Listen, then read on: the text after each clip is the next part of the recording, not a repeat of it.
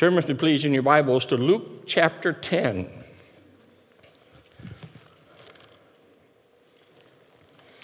Luke chapter 10, verse 25 and following.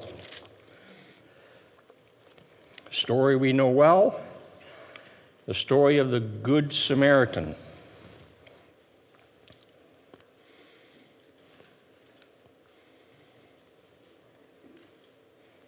Luke 10:25. On one occasion, an expert in the law stood up to test Jesus. "Teacher," he asked, "what must I do to inherit eternal life?" "What is written in the law?" Jesus replied. "How do you read it?" He answered, "Love the Lord your God with all your heart, with all your soul, and with all your strength, and with all your mind, and love your neighbor as yourself." "You have answered correctly," Jesus replied. "Do this, and you will live." But he wanted to justify himself. So he asked Jesus, "Who is my neighbor?" And Jesus replied, "A man was going down from Jerusalem to Jericho, where he fell into the hands of robbers. They stripped him of his clothes, beat him, and went away, leaving him half dead. A priest happened to be going down the same road, and when he saw the man, he passed by on the other side. So too a Levite, when he came to the place and saw him, he passed by on the other side. But a Samaritan, as he traveled, came where the man was, and when he saw him, he took pity on him. He went to him and bandaged his wounds, pouring on oil and wine. Then he put the man on his own donkey, took him to an inn, and took care of him. The next day he took out 2 silver coins and gave them to the innkeeper. 'Look after him,' he said, 'and when I return, I'll reimburse you for any extra expense you may have.' Which of these 3 do you think was a neighbor to the man who fell into the hands of robbers?" The expert in the law replied, "The one who had mercy on him." And Jesus told him, "Go and do likewise." That very same scripture from the Message Bible. You will like how this is done.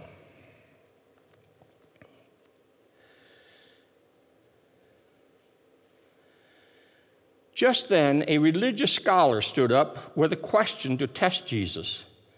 "Teacher, what do I need to do to get eternal life?"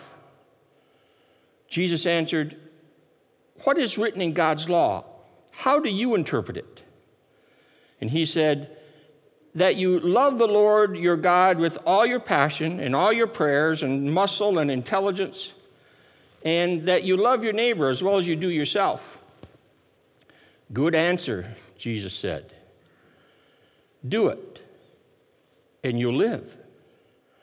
Looking for a loophole, he asked, "And just how would you define neighbor?"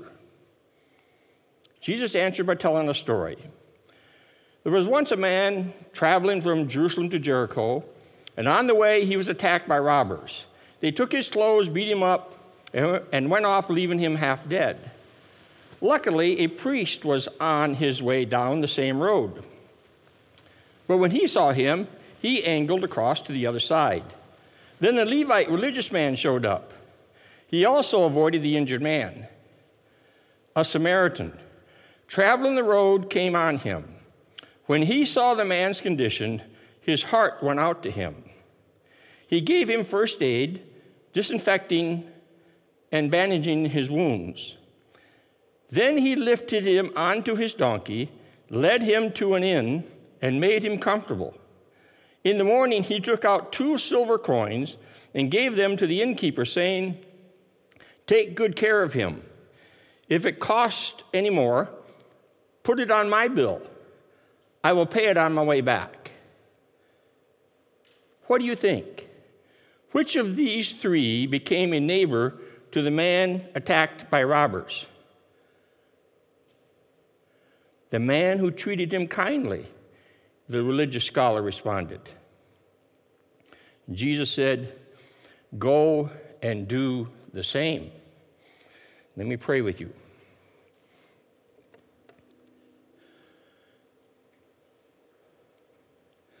Oh God, speak to us. We didn't come just to see one another, as good as that is, because that is a part of church too. But we've come to have you speak to us. So speak is our prayer. And we will listen, and we will do.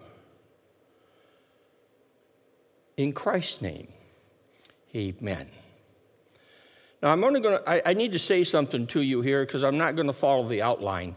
And this is the only time I'm going to make this explanation. From this point on, just remember, when I don't follow the outline, it's just because I don't like outlines sometimes. Okay, when we were, this has nothing to do with the message, okay? When you was in school, did you ever write an essay and then you made the outline after you wrote the essay? Come on. Did that all the time. Sometimes you had to make out the outline, and then you had to follow it. Well, this is where I find myself, and this is where a lot of pastors find themselves. I have to give an outline to Jackie, the church secretary, sometime on Tuesday or Wednesday. But oftentimes, I don't do the sermon until Thursday or Friday. So I gave her an outline, and I realized this isn't going to go anywhere. That outline isn't going to work. So what you have in your bulletin as an outline is not what we're doing. Okay? That's just where we are. That's the only time I'm going to explain that. From this point on, when I don't follow the outline, that's just the reason I didn't follow the outline. So we're doing a series called Graduate Level Love. There's different levels of love, isn't there? And this is what we've said. And this is my last Sunday on Graduate Level Love. Pastor Greg will take up this theme again next Sunday. But different levels of love. There's preschool love. Jesus loves me, this I know, for the Bible tells me so. There's elementary school love. Jesus loves everybody. Jesus loves the little children, all the children of the world. Jesus loves everybody. There's junior high love. That's where I begin to realize, yeah, Jesus loves everybody, but it's an effort for me to love everybody. So I'm going to choose who I'm going to love. High school love. Now, you may be an adult and you go through all these different levels, but high school love is, I'm just going to stay close to those that I know love me, think like me. I'm going to stay in my comfort zone. And every time you and I want to stay in our comfort zone, we're just operating at high school level love, maybe even junior high level love.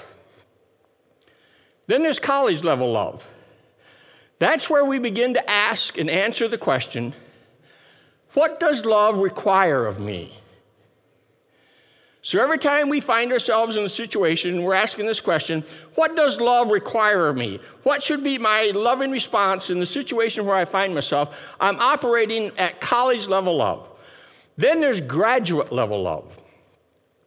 That's where I say, I'm willing to get way outside of my comfort zone. I'm willing to risk. I'm willing to take time.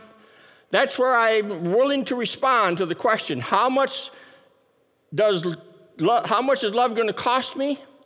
I'm willing to pay the price.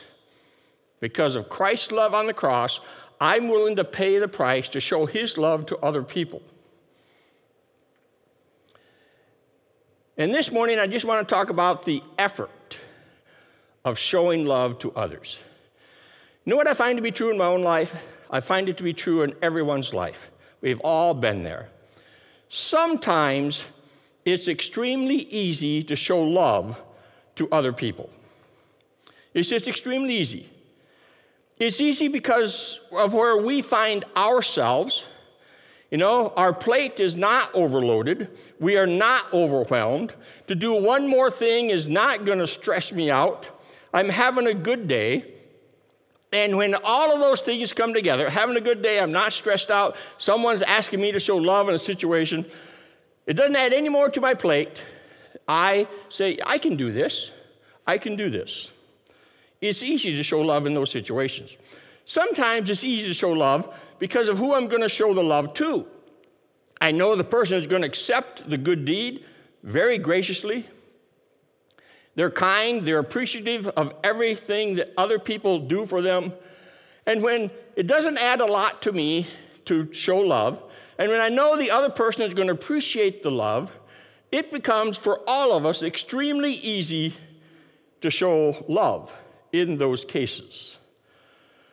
But again, if we're all honest with ourselves, and we are, it's going to get a little touchy here now. There are times when showing love to others is a real effort, if not extremely difficult. It's difficult because they are not like us. Maybe they have a different political view than we have, and they express their political views, and they know that they're right, and they know that I'm wrong. Or I know that I'm right in this, and I want to tell them that they're wrong, whatever the case may be, okay? Sometimes it's difficult to show love to other people when they dress differently. They may have a different religion than what I have. We may show them elementary love, we may show them junior high love, be gracious to them, but to show that group of people graduate level love, it becomes very difficult. It's a real effort, isn't it? Our parable that we read this morning, to me anyways, is the best example of a parable in the Bible of showing graduate level love. We all know the parable well, but I want to spend a little time with us this morning looking at the questions and the answers that Jesus gives and the exchange before the parable is given, because it is the questions that are the important thing here. Perhaps. A man comes to Jesus. And this man had a graduate level education in Jewish law. He comes to Jesus with a question to trap Jesus, to test Jesus. And the question is this: what must he do, what must I do to inherit eternal life? I will give the man some credit. He knew that he wanted eternal life. He knew that he was made for eternity. He knew that there was two destinations for everyone who's ever walked on this earth, two eternal destinations, eternal life or eternal death. And he thought, as most of the world thinks, that he could do something to win God's favor in order for God to give him eternal life. What must I do to gain eternal life? And that question is asked by everyone sooner or later. In fact, the closer we think we are to eternity, and the closer we think we are to the second coming, the more people ask that question and try to find an answer to that question. Boy, been there, done that. You do a series on the second coming, and the Holy Spirit moves. Everyone comes to church, and everyone wants to get right. If you think Jesus is going to come before the election, I hope Jesus comes before the election. Yeah. But you know what I mean. Jesus answers the man's question, what must I do to get eternal life, with another question back to him. How do you read the law? How do you understand the law? And the man responded correctly. Love the Lord your God with all your heart, with all your strength, with all your soul, and all your mind. And love your neighbor as yourself. Good answer, Jesus says to him. To which the man again asks another question.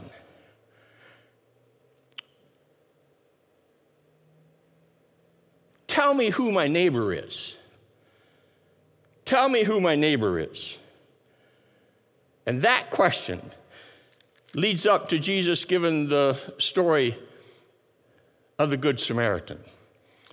Those of you who are in a small group, you're in a Sunday school class, studying the questions leading up to the story of the Good Samaritan. Study those questions and study those answers. Now, the story of the Good Samaritan. Let me do a sidelight here for you, for a moment. There are four events, four stories in our Bible that are known around the world by every religion everywhere. Four of them. And those four are this, the Ten Commandments.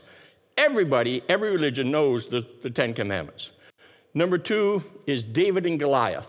Everybody, everywhere knows David and Goliath. They may not know that it came from the Bible, but they know David and Goliath. Number three is the story of the prodigal son. Everybody, everywhere knows the story of the prodigal son. They may not know that it came from the Bible, but they know the story of the prodigal son, someone coming back home. And number four is the Good Samaritan. Everybody, everywhere knows the story of the Good Samaritan. They may not know that it came from the Bible, but no matter what religion you have, helping others, that's just a part of it in the story of the Good Samaritan.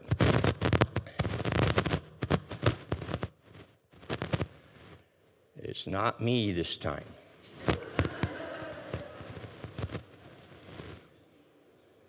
Maybe I'm getting too excited. Is that it?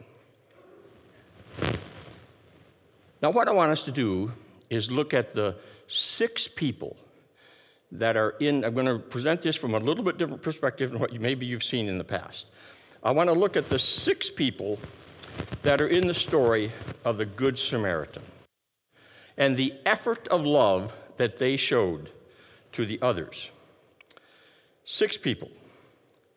Number one, the man on the road to Jericho. The man, the guy that gets beat up. He needed someone to show him love, obviously. Graduate level love.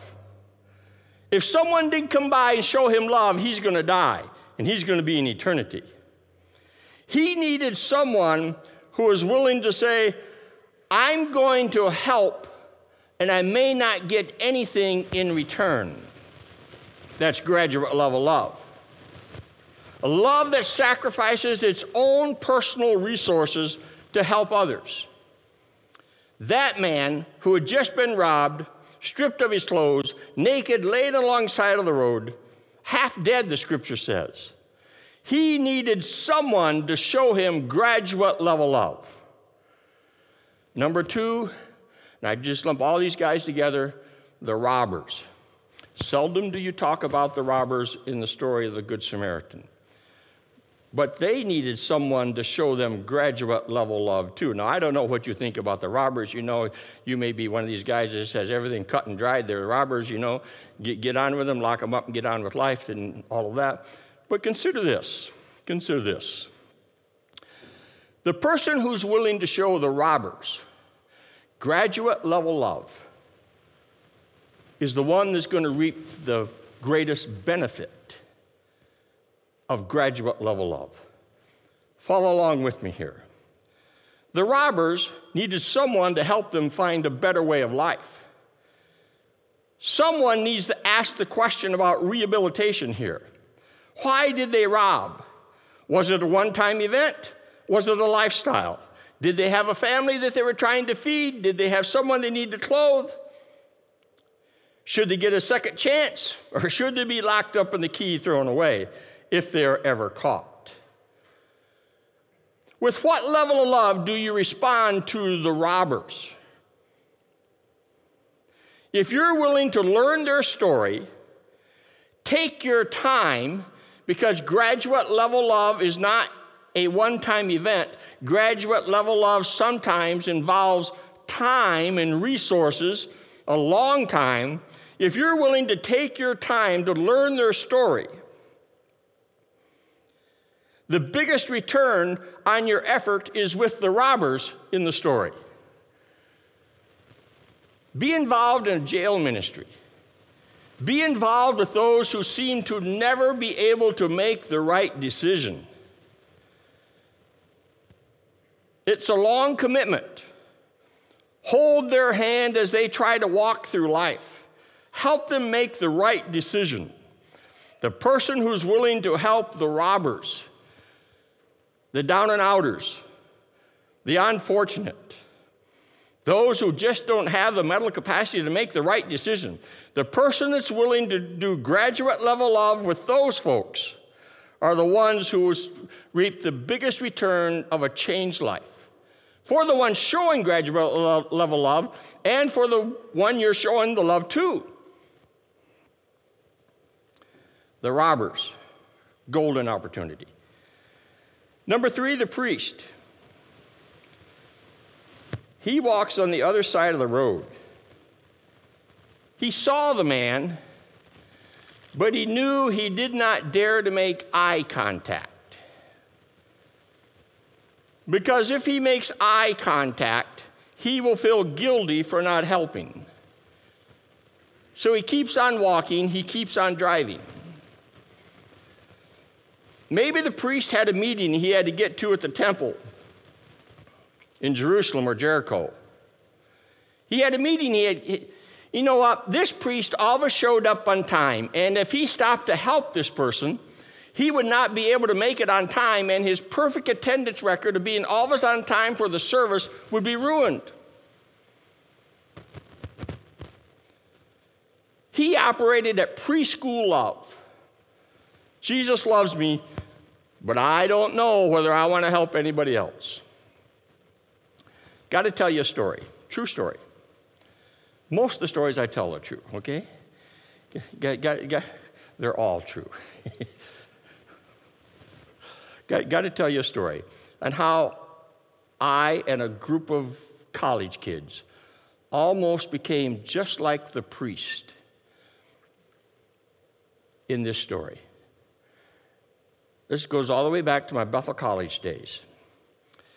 There was a group of us guys, 4 or 5 of us, who drove down to Oak Grove Missionary Church out in the country down there, Napanee, Bremen area, every Sunday, because that was a small going church. All of us were raised in that size church, and some of us were farm boys, and we just felt a lot more comfortable there than we did a lot of other nice big churches.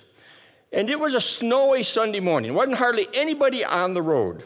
And we're going down Logan Street there. You know, you go down Logan Street, if you can remember this intersection, you go down Logan Street, then you come to Dragoon Trail, and there's this little hill to get up Dragoon Trail there, and it was snowing, and there was this elderly guy in his car trying to get up that little grade there on Dragoon Trail. He was fishtailing his way up there, and we were there too, and we could see he's not going to make it. But you know what we did? We drove right around him and kept right on going. Then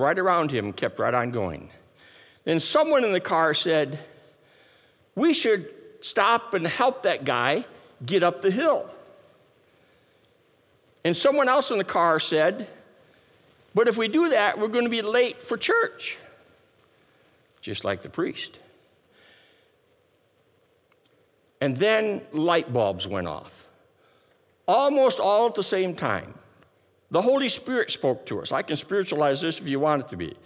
But all of us said, almost all at the same time, what a better time to help someone than when you're on the way to church. Yeah? So we got out, we stopped our car, got out of it, and with our Sunday go-to-meeting clothes on. You know, back in those days, you had Sunday go-to-meeting clothes on. Uh-huh. I probably shouldn't go down that road, should I? Mm-hmm. And we pushed that man up the hill, and we hopped in the car and drove out down to Oak Grove. I don't know if we was late for church or not, but every time we go by that, I still end about every time we go by that intersection. I still remember that. I was almost the priest in that story. I've never forgotten that. Number 4, in the Good Samaritan story, the Levite, the man from the tribe of Levi. He shows preschool love. Jesus loves me, this I know, but I don't have time to help somebody else. Can't be bothered. He's just like the priest. No effort to show love to a hurting person, not even a half-dead person. We should look at the innkeeper here, too. He's number 5. He seems to be a trusting person, probably knew the Good Samaritan personally, because he allowed the Good Samaritan to have an open billing account. If you need more money, I'll pay for it when I come back. He may have showed some level of love, but he also may have just been doing a business deal. The Good Samaritan's always good on his word. Then there's the Good Samaritan. Number 6. He's the only one in the story that really operates at the graduate level love. He takes a risk of helping a wounded person, not knowing if the robbers were nearby. He himself could have been robbed and mugged and end up just like the man he was trying to help.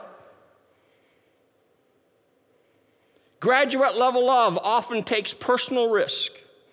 Graduate level love is often outside of its comfort zone to help others in the name of Christ. Graduate level love will use its own resources to help the wounded. Graduate level love uses its own mode of transportation to get the man to the place where he needed to go. Put him on his donkey, put him in his car. And graduate level love uses its own personal line of credit to bring complete healing to the wounded. Let me tell you another story. This does not involve Linda and me. Now I'm going to use the name Sally in this story. But Sally's not her real name. Sally was shopping at Big Lots store.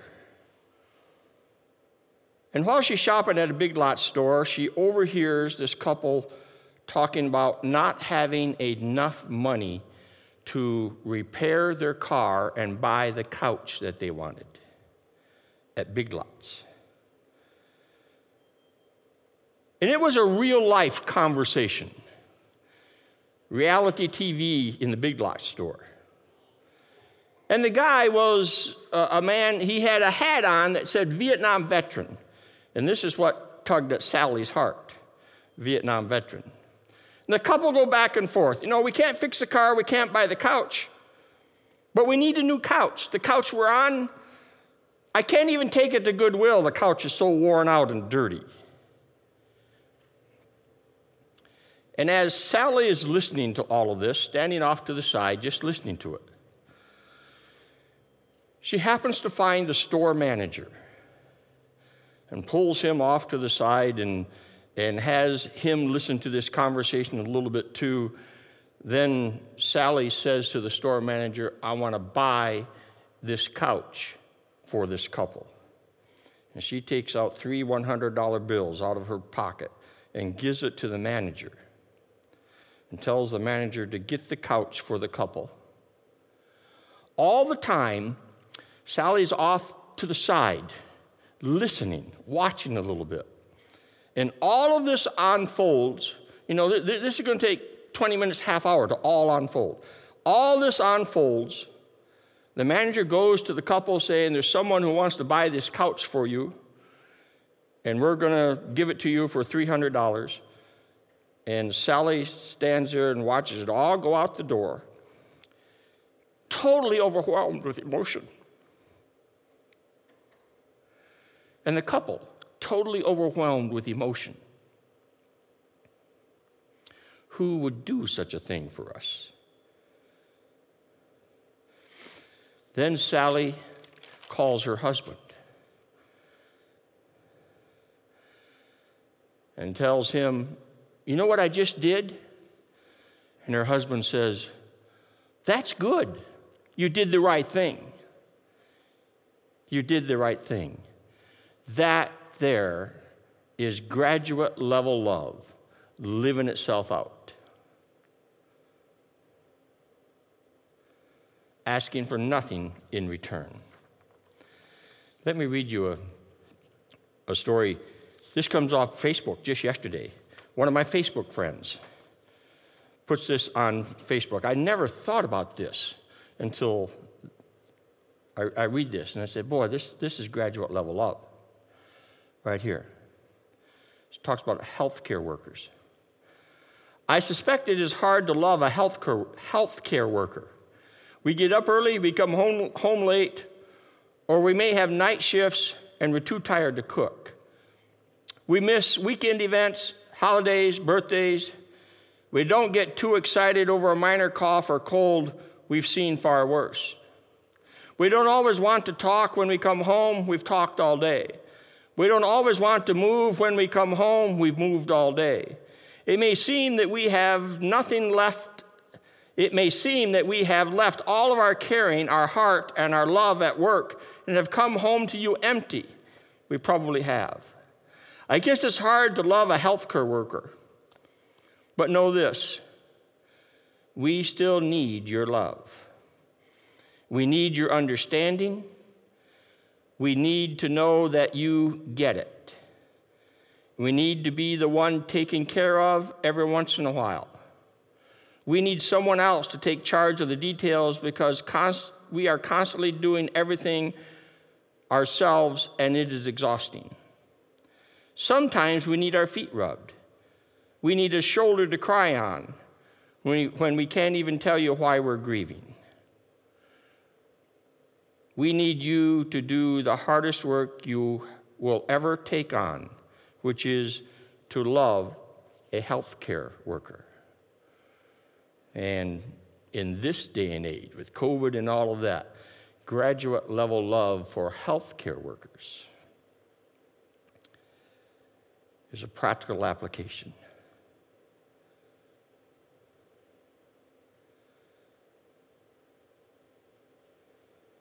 Let's pray.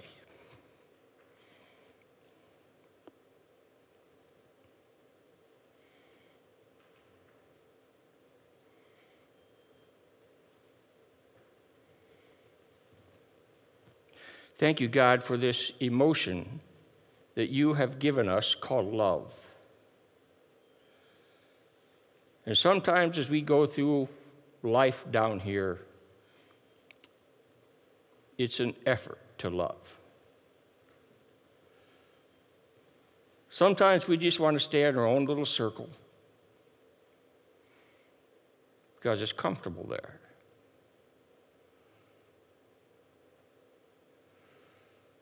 But you didn't stay in your own little circle. You came to show us graduate level love. Now you simply ask us to show graduate level love to others in your name.